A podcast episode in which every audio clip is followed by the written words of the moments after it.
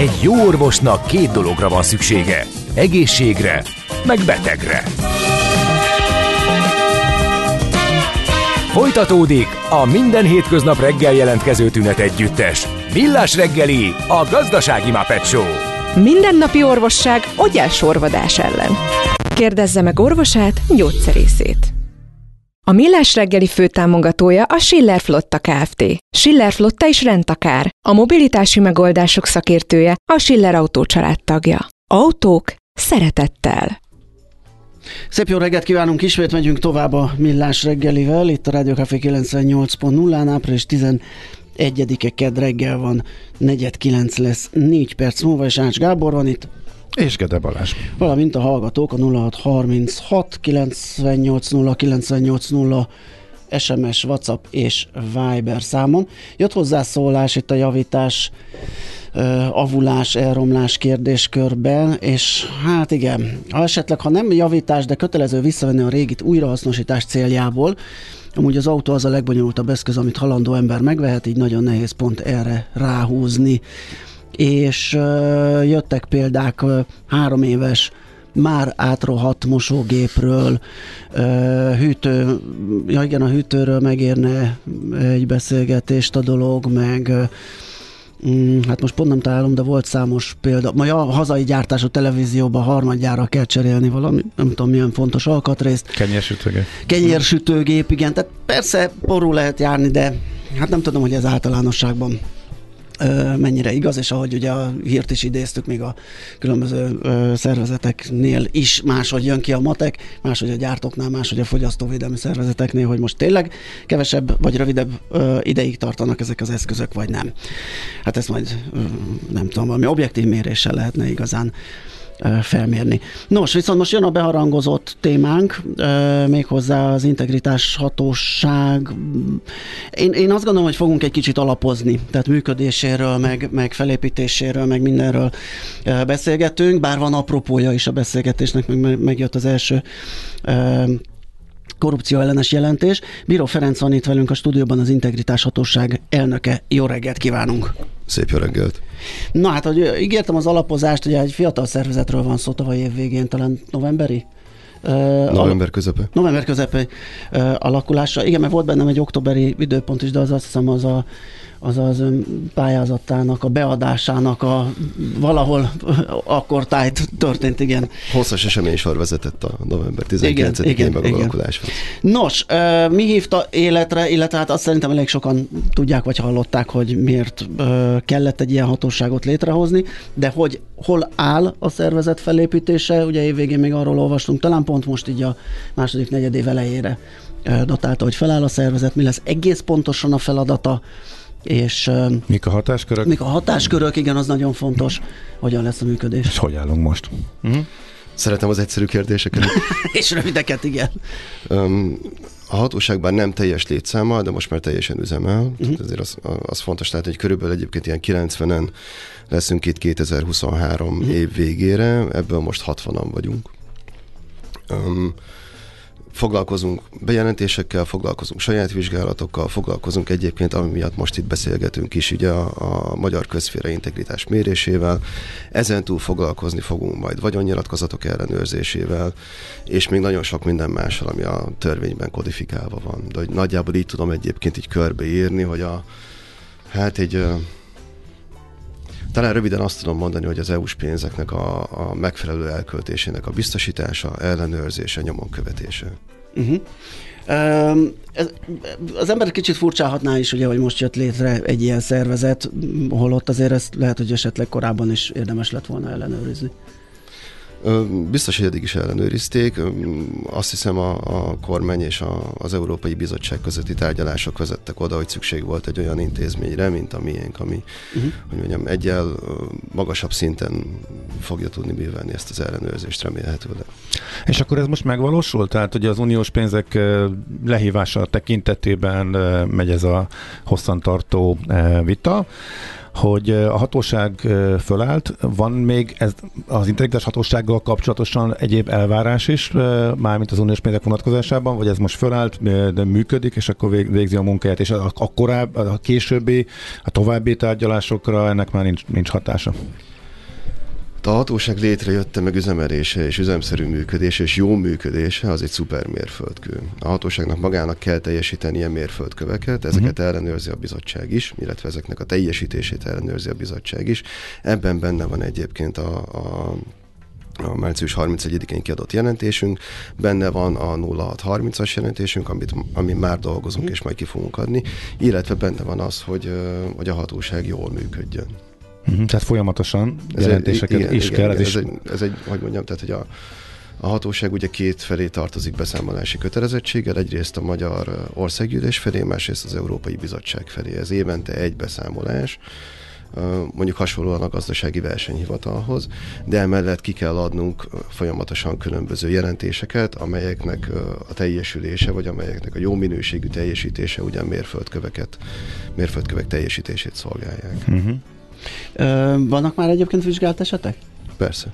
Aha. Ezek, tehát hogy, hogy kerül a hatóság szem elé egy, egy ilyen eset? Ugye elméletileg én is bejelenthetném, de milyennek a módja, és milyen ö, nem tudom, milyen információk kellenek ahhoz, hogy a hatóság mozduljon. Tehát most például tudok arról, hogy van lombkorona sétány lombkorona nélkül.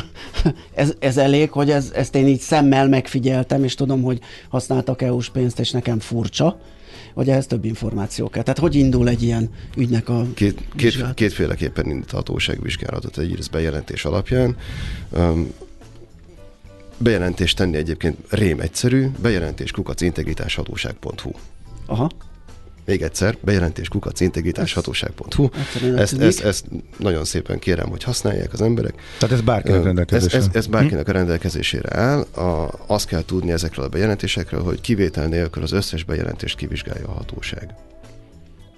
Um, és én kapok választ nyilván, tehát a beadó... Vala, a... vala, valamilyen szintű választ uh-huh. kap. Vagy olyat, hogy uh, van-e ható. Tehát mindenképpen úgy kezdődik egy vizsgálat, hogy van-e hatóköre, vagy nincsen hatóköre. Így van, hogy lehet a tovább. Így van, és, és akkor ilyenkor ugye van egy visszajelzés. A másik pedig a hatóságnak a Ugye kell üzemeltetni egy saját kockázatértékelést, és akkor ebből a kockázatértékelésből ki eső ügyekkel, illetve tematikákkal foglalkozik, és akkor mondjuk a lombkorona sétány, az tipikusan egy ilyen problematika, önmagában azt kell mondjam, hogy egy darab longkorona sétány az nem fogja azt a mértéket megütni, amiért megmozdul egy egész hatóság. Uh, viszont azt látjuk, hogyha van több hasonló tematikájú vélhetően problémás eset, akkor ezeket összességében tipizálva fogjuk kezelni. Irányító hatósági szinten. Aha. Tehát, hogy akkor mondjak erről még két mondatot? Igen, igen, igen, igen, igen mert, mert igen, tehát kicsit így elgondolkodtam, hogy akkor én meddig várok, vagy meddig kéne, milyen témában összegyűlnie ezeknek a... Nem, bocsánat. Igen akkor még lehet, hogy nem voltam teljesen érthető elnézést. Tehát, hogy akkor két, kétféleképpen. Uh-huh. Az egyik az az, hogy a bejelentés érkezik. Igen. Ha bejelentés érkezik, teszem azt a lombkorona sétányal, akkor ott nincsen választási lehetősége, meg mérlegelési Aha. lehetősége a hatóságnak. Hogyha egy két forintos ügyben tesz bejelentést valaki, akkor azt a két forintos ügyet fogja a hatóság kivizsgálni. Jó, ez, ez, ez az egyik. Igen. Itt nincsen mérlegelés, nincsen választási lehetőség. A másik, hogy uh, hogyan illetve milyen jellegű nagyobb problémákkal mhm. foglalkozik a hatóság. Ehhez futtat a hatóság egy saját kockázatelemzést, amiből kieső témákkal foglalkozik, és akkor erre hoztam az előbb ezt a Világos. Ö, med, meddig tud elmenni a hatóság? Tehát ugye, amit Gábor is kérdezett, milyen hatáskörrel? Mm-hmm. Tehát, ö, Mi történik akkor, ha mondjuk problémásnak igen. találtatik egy eset? Ugye for, elég széles a, a hatóságnak a, a jogköre, az, hogy mennyire széles, ezt most teszteljük egyébként mi is. Azt látjuk, hogy várhatóan lesznek olyan törvénymódosítások, amiket javasolni fogunk a kormánynak, illetve a, az Európai Bizottságnak annak érdekében, hogy a munkánkat magasabb szinten, illetve teljes körülben el tudjuk látni. Jelen pillanatban, a, a, hogy mi tud történni, hogyha van valami megállap, megállapítás, egészen mondjuk a közbeszerzésnek a felfüggesztésétől a, az ügyészségi, hogy mondjam, vádemelési javaslatig tudjuk ezt a spektrumot bejátszani. Uh-huh. Visszamenőleg is vizsgálódhatnak? Tehát Igen. vannak emblematikus korrupciós ügyek a közelmúltból, azt vizsgálják, vagy azt mondjuk be kell valakinek jelenteni, hogy ráforduljon a azokat a, azokat a vizsgálatokat, illetve azokat az ügyeket, amit már valaki levizsgál. Teszem azt az Olaf Uh-huh. Teszem azt a magyar rendőrség, teszem azt az ügyészség, teszem azt a... Ugye ezek tipikusan ilyen programok. Aha. Ezeket a hatóság már nem vizsgálja még egyszer. Uh-huh. Nekünk egyébként a, a fő fókuszunk azon túl, hogy értelemszerűen, hogyha látunk valami olyan durva visszaélést, ezt most így jobb szó hiány, ami mindenképpen kiveri a biztosítékot, és hát ugye, hogy mondjam, tehát hogy én is ebben az országban élek, vannak olyan dolgok, amiről, amitől az embernek kinyílik a bicska uh-huh. zsebében, de hogy alapvetően mi prevencióban szeretnénk hosszú távon prevencióra szeretnénk hosszú távon foglalko- fókuszálni. Uh-huh. Ugye? Tehát én, én, én személy szerint azt gondolom, hogy ez egy jobban elköltött forrás, jobban elköltött, mindannyiunk jobban elköltött pénze, hogyha magára a megelőzésre fókuszálunk.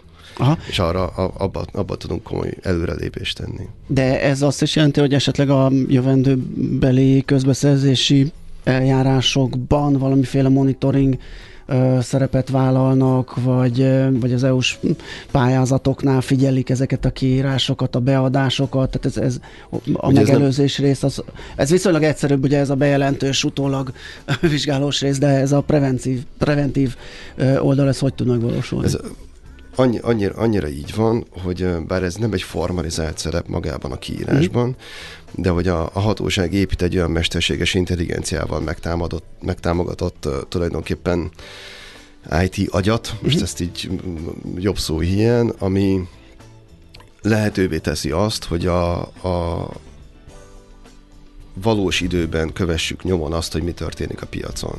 Úgy kírói, mint irányítóhatósági, mint a, a szerződéskötői szinten. Itt a a hallgatónak már feltűnt ez a bejelentési ö, dolog, illetve végigfuttatta, hogy az ő személyes biztonságával mi lesz. Tehát most kezdjünk el ilyen kamu e-mail címet gyártani, hogy nehogy azt lássák, hogy a Gede beküldött és érdeklődik, mert esetleg majd valakinek nem fog ezt tetszeni, hogy én ezt kérem. Tehát ezt hogy lehet szavatolni a bejelentő úgymond anonimitását vagy biztonságát? Hát erre, hogy mondjam, tehát hogy a nagyon egyszerű válasz az az, hogy a hatóság ezt szavatolja, meg garantálja. Uh-huh. Tehát, hogy a, a, nekünk is nagyon-nagyon fontos az, hogy, a, a, hogy minél több információt kapjunk bejelentésekből. Um, azt könnyen végig lehet gondolni, hogy mennyire kontraproduktív az, hogyha kiderül az, hogy én ezekkel az adatokkal visszaélek, vagy a hatóság ezeket az adatokat kiadja valakinek. Hát vagy, vagy akár hatós... csak az, hogy arra kényszerítem a bejelentőt, hogy egyszer bejelentsem valamit, és eltűnjön, mint a kámfor, hiszen itt létrejöhet esetleg egy kapcsolat is, hogy további infót várnak tőlem, mert úgy tűnik, hogy valami olyan tűz közelbe vagyok, ahol elérhetők ezek az információk, tehát el tudom képzelni, hogy ez egy, De nem az elmúlt 20 évet, miért, mielőtt, hogy mondjam, a hatóságot vezettem volna, hasonló rendszereknek a kialakításával töltöttem, meg ilyen ügyeknek a kivizsgálásával töltöttem és minél pontosabb... A magánszektorban. Igen, igen min, min, bocsánat, igen. Tehát min, minél pontosabb és minél több rétű az az információ, amit a cég, vagy jelen esetben ugye a hatóság megkap, annál egyszerűbben és hatékonyabban fog tudni eljárni azoknak az ügyeknek a, a felderítésében. A legjobb felderítési ráta egyébként az, amikor van egy kvázi párbeszéd, tehát egy folyamatos információ cserére lehetőség. Ugye ami most, amit most a hatóság üzemeltet, az gyakorlatilag egy e-mail cím, amit a, a közeljövőben hát most így itt idézőjeleket mutatok, piacra dobunk, az egy olyan platform, ami, ami egy folyamatos konzultációt, illetve folyamatos információt lehetővé tévő platform tulajdonképpen. Uh-huh. Uh, itt még kérdezi egy hallgató, hogy a kivizsgálásnak a határideje, ugye azért az elvárható, hogy ne nyúljon ez bármeddig, tehát ez hogy van a, ez az ütemezés, mikor Ugye kap? az, az els, első visszajelzés, hogy van-e hatókör, nincs Igen. hatókör, az 30 napon belül megtörténik. Uh-huh utána meg hát a hatóságnak is, nem, most bocsánat, erre nincsenek ilyen nagyon fix törvényi határidők, de ott a, a hatóságnak is érdeke nem húzni egy, egy-egy vizsgálatot, mint a rétes tész. Tehát alapvetően kevesen vagyunk. Szeretném is, hogyha kevesen maradnánk. Ez egy, hogy mondjam, olyan könnyen mozgó, rugalmas elit csapat, ami tényleg komoly ügyekre fókuszál, és ezeket viszont hatékonyan, meg, meg gyorsan és időben szeretnék kivizsgálni. Uh-huh. Még egy kicsit a működéshez ezt a, nézzük meg a korrupció ellenes munkacsoportot, hogy ők hogy kapcsolódnak be, vagy hogy van az együttműködés így. A, a korrupció ellenes munkacsoport ugye a hatóság mellett működő tulajdonképpen konzultatív szervezet. Uh-huh ami magában foglal tíz civil szereplőt, illetve tíz állami szereplőt, és a, az ő együttműködésük eredménye egyébként a idén korábban kiadott jelentés, illetve majd a 2024-ben a 2023. évre vonatkozó jelentés. Hál' Istennek jól tudunk együtt dolgozni, jól tudnak együtt dolgozni, konstruktív hangulatban folyik a munka. Uh-huh. Akkor rá is pillanthatunk a az első elkészült jelentésre. Hát csak, igen, csak azért itt az első jelentésük már, mint ugye a, a korrupciós munkacsoportnál ott az derült ki, hogy ott a civileknek a, a javaslatai azok nem mentek át, ők mindent megszavaztak, amit a, az állami szereplők javasoltak, viszont a civil szervezetek részéről beadott külső szemmel ilyen tök egyértelmű és logikusnak tűnő javaslatok rögtön elhasaltak, és azt külön kellett belevenni. Ez, ez, ez miért lehetett? Ezt kicsit csúsztatásnak érzem. És el, el, el, Jó, el, akkor tegyük tisztába, lehet, hogy én most csak konyha nyelven mondtam. El is mondom, és... hogy miért. Mert uh-huh. összesen 42 javaslat született, ebből Aha. 32 volt konszenzusos, uh-huh. amit a civilek és az állami szereplők is támogattak, és 10 volt olyan, amit csak a civilek támogattak, és az állami szereplők nem támogattak. Uh-huh. Azt gondolom, hogy ez egy nagyon jó arány. Három hónap alatt ilyen komoly mélységű és jó minőségű munkát letenni az asztalra, úgy, hogy két olyan oldal áll egymással, most elnézést, hogy így fogalmazok szemben, akik az elmúlt években legalábbis limitáltan tudtak hatékonyan együtt dolgozni. Ehhez képest most ugye eljutottunk oda, hogy visszakerült a vitakultúra az asztalhoz, ehhez képest eljutottunk oda, hogy született 32 konszenzusos javaslat, amit az állami szervek ugyanúgy támogattak, illetve azoknak a képviselői, mint a civil oldal. Azt gondolom, hogy ez önmagában nagyon nagy eredmény. Azt talán nem is lehetne tisztességesen ambicionálni, hogy csak konszenzusos javaslatok szülessenek. Ugye a civil szervezeteknek az a dolga, hogy kvázi vasdokként funkcionáljanak. Nekik kell olyan javaslatokat tenniük, például a, a Ugye az egyik ilyen javaslat az volt, hogy ne lehessen uh, állami szerződéseket kifizetni, amíg teljesen transzparensen nincsenek azok téve, és a többi, és a többi. Ez a, ennek a másik oldala mondjuk van egy nemzetbiztonsági megfontolás, tehát mondjuk egy ilyen védelmi ipari szerződést, ami egyébként ugyanúgy közpénzből van elköltve, az kontraproduktív, hogyha, hogyha azt kirakom az mm. internetre, és mindenki azt fogja tudni elemezni. Világos. Nézzük meg, mert az időnk nagyon fogy, hogy mit akar ez az első jelentés a, a, a korrupcióról, mik a főbb megállapítások? Hát a, ugye a saját jelentésünk, a hatóságnak a jelentése az a, az OECD-nek a MAPS, ez a Methodology for Assessing Procurement Systems, szép magyarra fordítva a beszerzési rendszereknek az értékeléséről szól. Ennek négy külön lába van, Ebből a negyediket írt elő mérföldkőként az Európai Bizottság, ez ugye kifejezetten a, a közbeszerzéseknek a transzparenciája, tisztasága, információhoz való hozzáférés, nyilvánosság, ezeket a kérdésköröket boncolja. És ugye, mint ilyen, maga a metodológia az nagyon kötött. Ugye ennek a metodológiának a mentén kellett a hatóságnak a jelentését elkészítenie.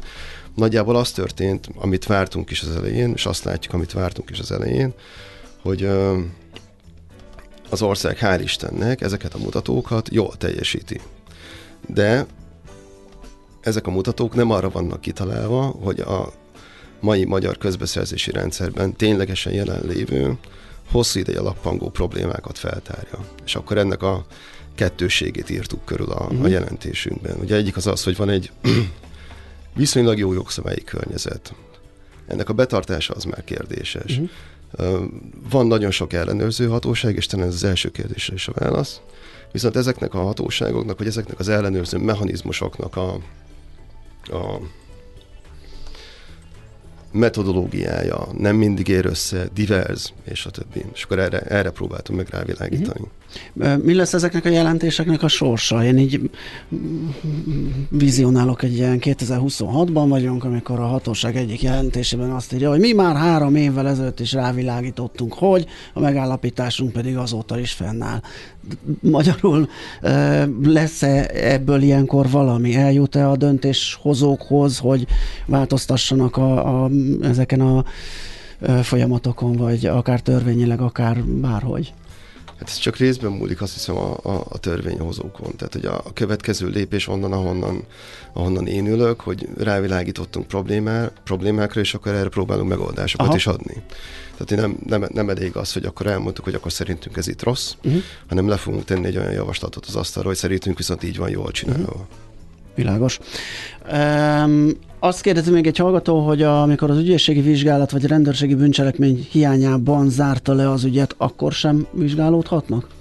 Ugye a hatóságnak van a, a magyar jogrendben gyakorlatilag nagyon-nagyon kevés intézménynek lévő úgynevezett fel, felülvizsgálati vagy fellepíteli javaslattal való élés lehetősége. Fú, ezt kihoztam egy mondatra.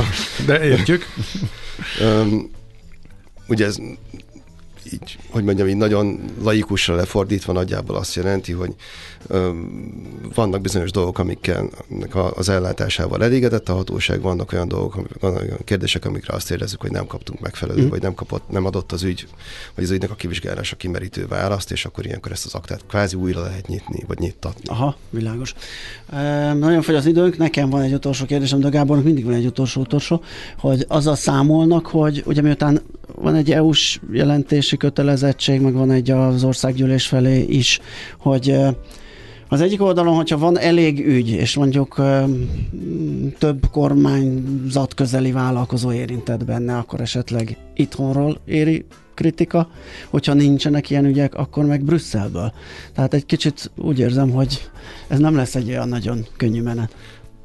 Persze, az, ugye mielőtt én pályáztam, ezt azért végig gondoltam, hogyha jól csinálom a munkámat, akkor igazából mindenki utálni fog. Hát igen, ez jó, hát ez gyakorlatilag akkor, nem, akkor de, ez, de, ez most így... Hát a, köz, mondjam, a közvéleményt leszámítva. El, el, el, elviccelődünk vele, de tényleg az azt gondolom, hogy, így, hogy egy viszonylag jó ha nem is értékmérője, de egy ilyen jó szonda, hogy, hogy hogy mondjam, mind a két, mind a két oldalról kell kritika érjen. Uh-huh mert egyrészt ugye a hatóság az nem megrendelése dolgozik, uh-huh. tehát hogy a saját módszertan alapján jár el, és objektíve jár el. Ugye ez egy autonóm hatóság, ez abból is, vagy hogy mondjam, ebből az is következik, hogy olyan információk, amiket egyébként mondjuk a bizottság adott esetben kérne tőlünk, azokat nem adjuk, és nem fogjuk tudni megadni, pontosan azért, mert autonómok vagyunk. A másik oldalról viszont igen, csináljuk a dolgunkat. Uh-huh. Még kérdez a hallgató, ki nevezi ki a hatóságot, és kitől kap fizetést? A hatóságot, a hatóság igazgatóságát, ugye az elnököt és a két elnök helyettest, a köztársasági elnök asszony nevezte ki a, az állami számvevőszék elnökének a javaslatára. Fizetést meg az országgyűléstől kapok. Uh-huh. Oké. Okay. Hát köszönjük szépen, az időnk elfogyott be. A, a legeslegutolsó utolsó kérdés. Igen, hát erre számítottunk. Ugye négy hónap után az értelemszerűen nem elvárható, hogy konkrét ügyeket, meg konkrét ügyek, vizsgálatok, hosszú eredményeket kérdezzünk, vagy kérjünk számon. Mennyi idő után lehet erre visszatérni, illetve mi a terve erre vonatkozóan, amikor már egészen konkrét ügyekben eredményeket tervez felmutatni? Hatóság? Hát azt gondolom, hogy nyár végére kellenek legyenek olyan saját vizsgálataink, amik végigmentek a rendszeren. Oké, okay, hát akkor legkésőbb ezek apropóján szerintem ismét mindenképp keresni fogjuk, úgyhogy szívesen folytatjuk Köszönjük a szépen, hogy eljött hozzánk. Bíró Ferenc volt a vendégünk, a beszélgető partnerünk, az Integritás Hatóság elnöke. Megyünk tovább rövid hírekkel, aztán folytatjuk a millás reggelit. Jé, hát ez meg micsoda? Csak nem. De, egy aranyköpés. Napi bölcsesség a millás reggeliben. Hm, ezt elteszem magamnak.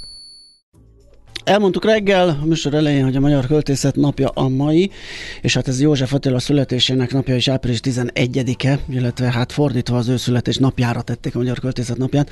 Először tőle idézünk egy aranyköpést, azt mondta egy alkalommal, jogállamban a pénz a fegyver.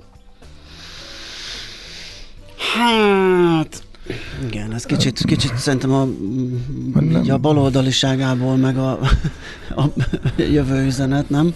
Nekem kicsit olyan szagú az imperialisták és a... Nem feltétlen ez a jogállam definíciója, illetve... igen, me- igen. Ott a 20-as, 30-as években hogy... nyilván egy baloldali érzületű embernek művésznek ilyen... Nézd, nagyon érdekes, hogy, hogy most is pont a hétvégén beleszaladtam, nagyon-nagyon baloldalian fordítva a makrogazdasági adatokat is, azon fellelkesülve, hogy a jegybank is kimutatta, hogy a gazcégek uh-huh.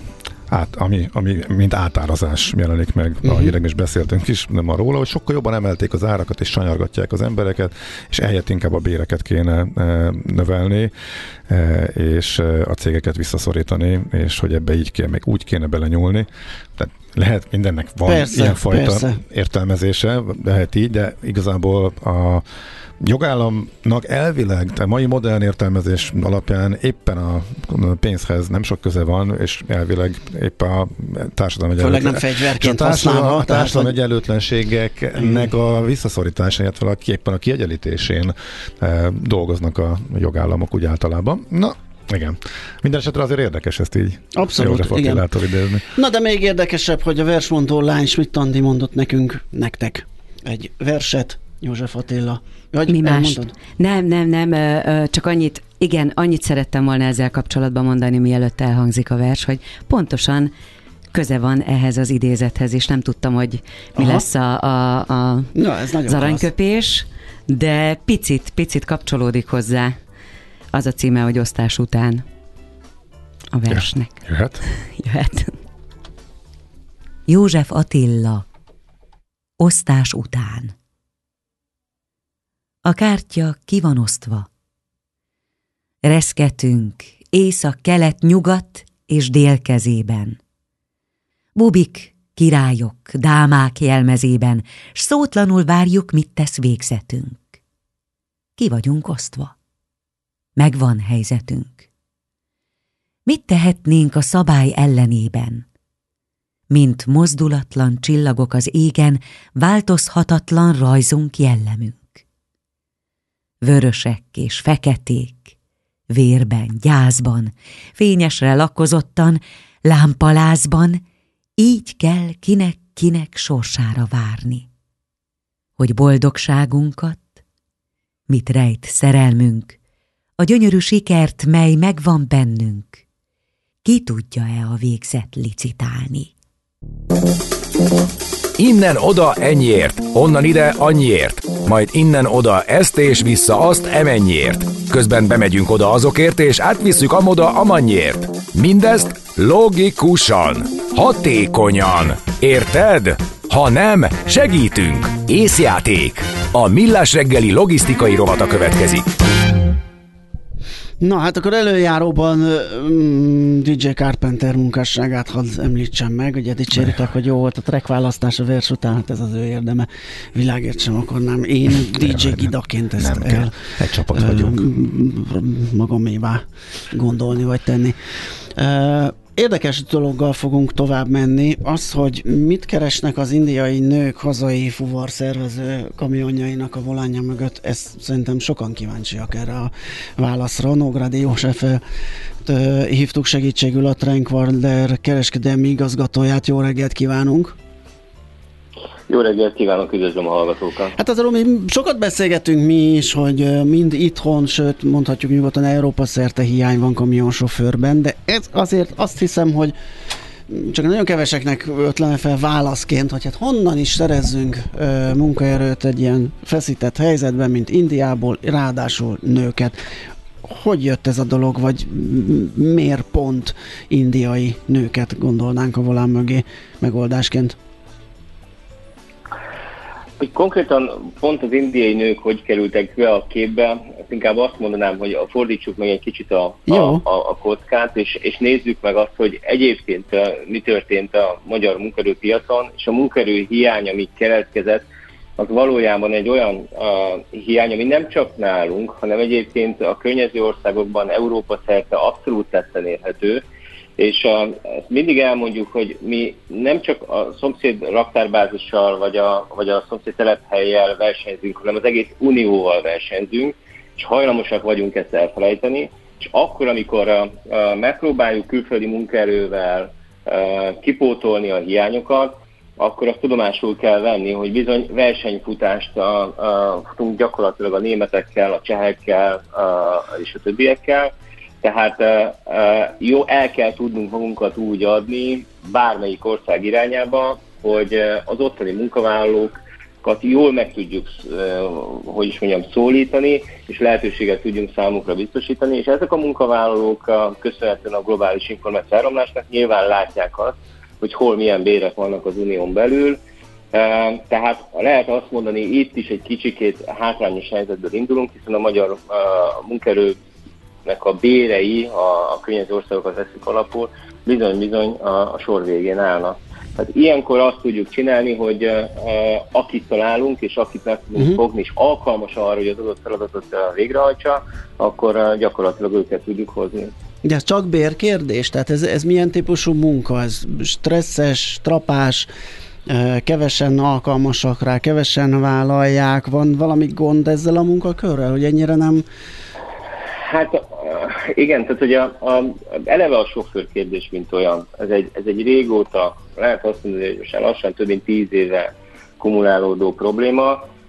A sofőr kérdésben gyorsan ketté kell választani a dolgot, van a laikus megközelítés, felülök egy autóra vezetem, eljutok a A-ból B-be pont. De hogyha például mondjuk a kamionnál maradunk, a, a kamionnál egyáltalán nem mindegy, hogy hány tengelyes kamionról beszélünk, belföldi fuvarozás, külföldi fuvarozás, nem mindegy, hogy milyen árút visz, úgynevezett ADR-es, különleges szállítmány, vagy pedig a, a, a, a, valami más ok miatt a különleges az adott szerelvény. Tehát itt a gyakorlatok egyáltalán nem mindegy. Nem mindegy az, hogy valaki uh, dolgozott-e már ezen a területen, vagy sem, vagy pedig csak most kapott rá átképzést, és korábban mondjuk buszsofőr volt, vagy egyáltalán nem vezetett teherautót, és uh, gyakorlatilag tapasztalaton akarjuk felütetni a járműre.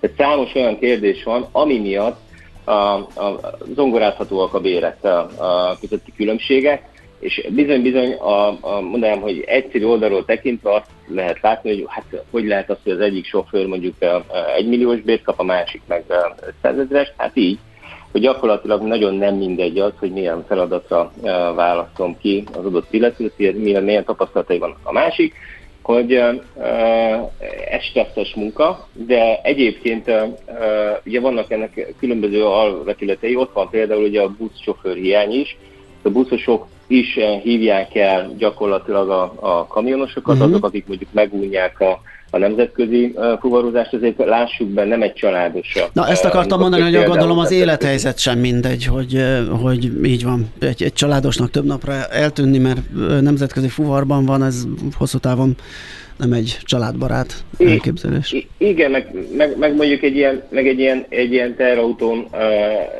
tehát ezek bődetes költségvonzattal bírnak ezek a szerelvények, ezek gyakorlatilag nem állnak. Tehát amikor megvásárolják a nagy logisztikai cégek ezek a, ezeket az autókat, ezek folyamatosan mennek, a, a, kint vannak a állomáshelyek, ahol a sofőrök sok esetben haza se tudnak jönni, hanem ott cserélik a, a járműveket, és uh, ugye meg vannak határozva a feltételei annak, hogy mennyit lehet egy uh, sofőrnek vezetnie, tehát nagyon pontosan ki vannak számítva az útvonalak, és azokon a, a, az, hogy mikor, milyen váltás történik, és emiatt gyakorlatilag, aki például nemzetközi sofőrnek áll, sok esetben uh, három hónapig egyáltalán nincs itt, tehát nem, nem éppen egy családos élet, és uh, ha valaki erre nagyon rááll, akkor igazság szerint egy ilyen életvitelszerűen uh, van, aki mondjuk tíz éveket nyom le ebben a, ebben a szegmensben, hát uh, finoman szóval ez egy külön éles stílus, és ez, ez nem mindenkinek való. Ezért nagyon nehéz megtalálni rá az embereket.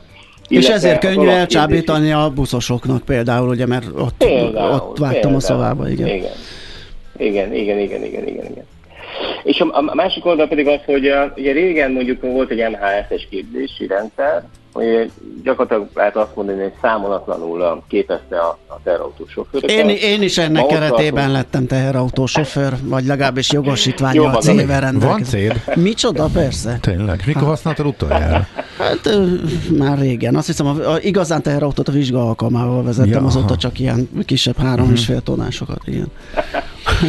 igen, igen, igen, igen. És viszont ugye annak azáltal, hogy ennek vége lesz, gyakorlatilag ma már egy szimpla jogosítvány megszerzése is ugye több ezer forint, hát még egy teherautó jogosítvány megszerzése, és azért, hogy mondjam, eléggé távoli ez, ez a cél. Ezért a cégek sok esetben vállalják azt, hogy kiképzik az uh-huh. embereket, de a legjobb az, hogyha készen vásárol valahonnan úgymond munkavállalót, külföldi munkavállalót, ugye a külföldi piacokra dolgozni, mondjuk a nemzetközi szertmányozásban, ha valaki beszél angolul, akkor onnantól fogva gyakorlatilag európai útjait be tudja járni. Illetve ezeket a terautókat azért uh, folyamatosan nyomon követik, van egy uh, élő kapcsolat a sofőrrel, tehát nekik folyamatosan nyújtanak egyfajta támogatást, tehát innentől fogva az angol nyelven történő kommunikációval való vezérlés az tud működni. Hát ezért, és az indiaiaknál pedig megvan az, hogy. Aha. Egyébként látszik enyhülni ez a, ez a helyzet? Nagyon régóta beszélünk erről, azért kérdem, hogy ez tendenciájában hogyan áll ez a, ez a sofőrhiány. Hát nem. Na jó, akkor ezt, akkor ezt megbeszéltük, köszönjük szépen. hát ugye röviden akarok váltani, akkor nem, ugyanis a probléma onnan uh, fakad, hogy ahogy említettem az elején, például mondjuk Ausztriában ez a helyzet még égetőbb. Míg a magyar munkaerőpiacon egyébként hiányzik nagyságrendileg a felság szerint 82 ezer fő, addig Ausztriában ez az érték 250 ezer, Csehországban szintén hasonló számok. Németországban 2 millió ember hiányzik a munkaerőpiacról, tehát iszonyatos elszívó erő van, tehát a, a magyar munkavállalókért valamilyen szinten egy komoly versenyfutás, és ugye a bér különbség pedig a, hát szintén óriási. Innentől fogva a, logisztikai cégek mindent megpróbálnak felszövetni, hogy valahogy megtartsák az embereket, illetve utánpótlást tudjanak generálni.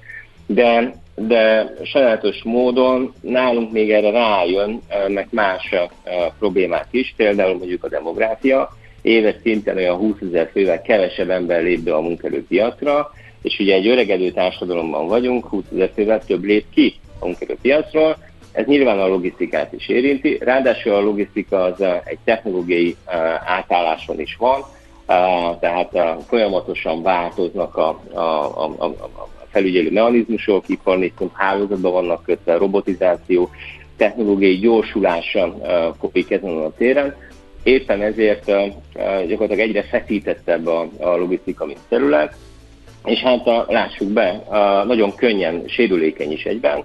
Tehát most hallgatva a híreket hallom, hogy a vulkán kitörés van Oroszországban. Mm. Emlékezünk vissza bő tíz évvel ezelőtt, amikor a, a logisztikai szektor, itt a ilyen légiszárkányozást megbénította egy hasonló vulkán kitörés, de elég csak a szuezi uh, csatornára uh-huh. gondolom, amikor keresztbe tudott egy tankerhajó, négyszeresére ugrottak a szállítmányozási költségek, tehát vagy a Covid, vagy az alapanyag hiányok, tehát nagyon sérülékeny szektorról beszélünk, és azt is tudjuk, hogy milyen az, amikor elfogynak a szakemberek. Gondoljunk mondjuk a Brexitre, amikor hirtelen Angliából eltűntek a kamionsofőrök, és üzemanyagos jelentet kap, mert nem volt, aki kivigye. Igen, igen, igen. Tehát ilyen, ilyen szempontból erre nagyon figyelni kell, hogy uh, uh, megtartsuk az embereket, Világos. hogy képesek legyünk pótolni. Oké, okay. nagyon szépen köszönjük, hogy beszélgettünk. Hát az mi más kívánhatnánk, mint hogy enyhüljön ez a helyzet, de hát, hogyha ennyi idő alatt nem oldódott meg, akkor most nagy esélyt nem látok rá, de hát ha. Úgyhogy köszönjük szépen, hogy beszélgettünk. Szép napot kívánunk! Köszönöm a lehetőséget. Minden jót. Szép napot. Nógrádi József, a Trenkvaldel kereskedelmi igazgatójával beszélgettünk. Tervezés, szervezés, irányítás, ellenőrzés. Kössük össze a pontokat.